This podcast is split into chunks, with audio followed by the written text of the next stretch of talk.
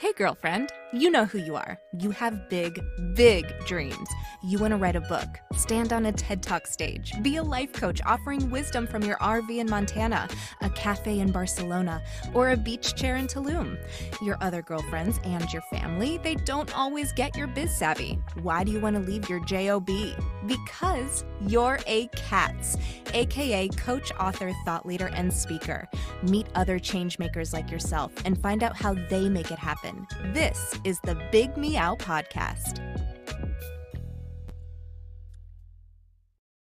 Hey, hey, hey, all you cats. It's Kristen here, and I'm here with the amazing Britt Tucker. Hi, Britt. Hi, thanks for having me. So, you call yourself a black sheep. I want to hear all about that. Yes, yes, I am a black sheep. I um I feel like I've always like taken a different route and different path in life. And so here I am. I'm almost 39, single, never married, own a business, and I didn't do what everyone else in my hometown did. You know, it's so funny. We talk about that all the time. I think when you are a cat, you know, coach, author, thought leader, speaker, people in your hometown are like, what do you mean? What what is a life coach, right? I remember I grew up in um, Indianapolis, and th- there weren't a lot of life coaches. Um, I didn't know anybody who'd written a book. Like there just weren't a lot of people in our category. Yes, yes. Um, it, it, it's interesting now. I was just telling someone the other day because I've been in business for nine years, I think, and I was like, everything's changing so much. And I feel like, especially like women entrepreneurship and women going out and doing their things. And there's so many cool resources and things like that out there. So it's way more common now. But yes, um, even nine years ago, everybody was like, what? You're doing what? You know, so.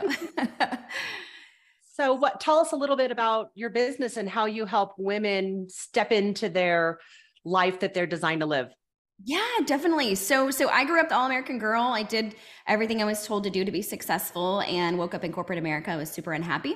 So I left. Um, and I was like, what am I going to do with my life? I don't even know what I'm going to do with, you know, myself. And so, um, really what I do in my business is kind of, kind of teach people what I did on my journey, which was, I always say we're not lost. We're just buried by cultural expectations and the opinions of others. And so I'm a life coach. That's one portion of my business. And then the larger portion is speaking. So I do like anything from motivational speeches to lunch and learns to corporate training. So it's super fun. You know, I was reading an article recently that there are so many women there's this mass exodus out of corporate america they just they're just not having it you know for a variety of reasons so what would you say to somebody who's thinking about leaving that job I it's funny you say that because I've helped uh, probably like six or seven people leave already. Um, I always say if you have a desire in your heart, it's there for a reason. Okay, so don't ignore it. It's just going to get larger and larger and larger, and it's just going to get harder to leave.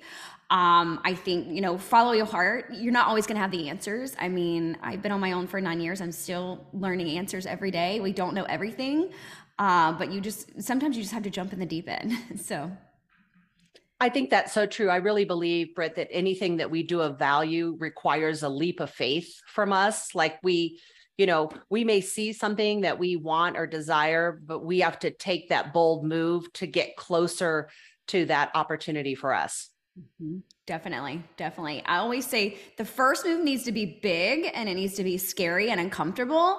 And then after that, you can do like small, consistent, small steps, you know, and that'll get you there. So, so what's your, do you have a life philosophy? I do. I um I use this phrase a lot like on my marketing materials and stuff and it's just ditch the checklist, you know, ditch the checklist. I feel like we as women have just been there's this checklist that's out there that's like you have to do this and you have to go to college and you have to get married and you have to have the white picket fence and and and what happens is when women follow this because I followed it up into a certain age, we we wake up and we're like who am I? I'm identical to the woman next door to me, right? Or my next door neighbor. And that just robs us of who we are and our gifts and, and gifts that we can share with others. So I always say just tune everything else out and do your thing and be you. I think that's really just such great advice. I remember there was a point when I had all these small kids at home. So I have three kids. And um, I'm sitting in that elementary school parking lot and there's like 50 minivans and they're all like silver and white. I'm like, which one is mine? so I do think that we do go from having an identity to mm-hmm. going into anonymous aspects and that it's really important to be able to just embrace that identity again. You know, I think that's a big part of it because otherwise, you know, we're just kind of wandering around and and wondering what's the point of it all. Exactly. Exactly. Yes. Yes. Or or it's even it's like our culture is so consumed with like um we love consumption, right? Of everything, everything new, everything that someone else has to have. And at what point do you get to where you're like, okay, is this even what I want or is it just what I think I want, you know? So that's a powerful question. yes, yes. so what's something that you did in your business that just changed everything for you? Um, I'm actually in a big transition in my business right now. Um, so I went to my mentor probably the end of 2021. You know, we had we'd gone through COVID and everything, and and I just said, I'm so bored.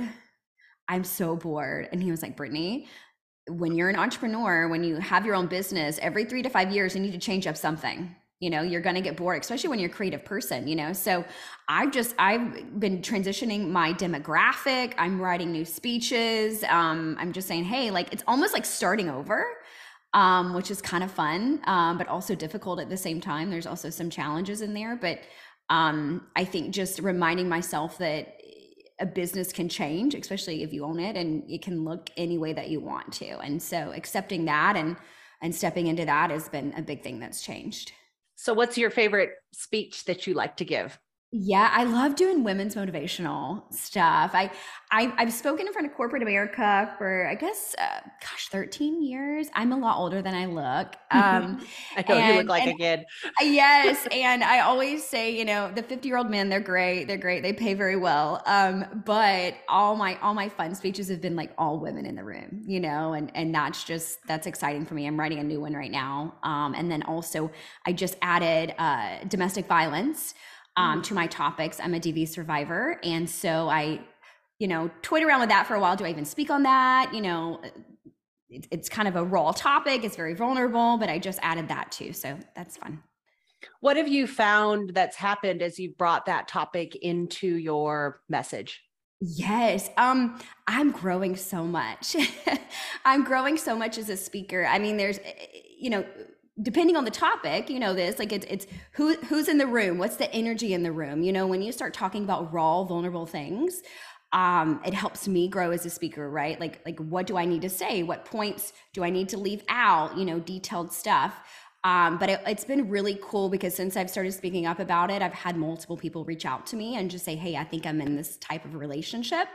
And that's been the most rewarding part of it. So I think it really activates people. You know, when you can get vulnerable and speak your truth, it can activate your audience. I mean, it's really amazing, even in corporate America, people who look like so polished and professional on the surface, you really never know what's going on at home.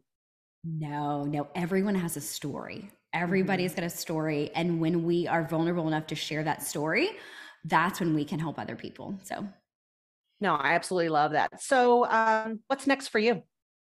What's next for me? Um, that's a good question. Um, I I'm I'm one of those people. I feel like I'm a kid in a candy store. So I don't know if you, Kristen, if you're ever like this, but you're like, oh, this is fun, and this looks fun, and this looks fun, and so I got my hands on a lot of different things right now. Um, I started writing a book in 2019. It's not done yet. Um, I do already have a publisher, which is exciting. Um, but um, but yeah, that needs to be finished at some point. so that's awesome. Well, congratulations on that. So, how can we find you, Britt? Yeah, so I'm a millennial. So I live on Instagram. Um, my handle is brighter with Britt, two T's. It's just everybody has a light to shine. So we all shine bright. And then I'm just now entering the TikTok world. so um, not a lot up there. Um, but yeah, I mainly live on Instagram, not a lot on Facebook, um, have a website. And then, yeah, that's the best way to find me. Awesome. Britt, thank you so much for being with us on the Big yes. Meow. Thanks for having me.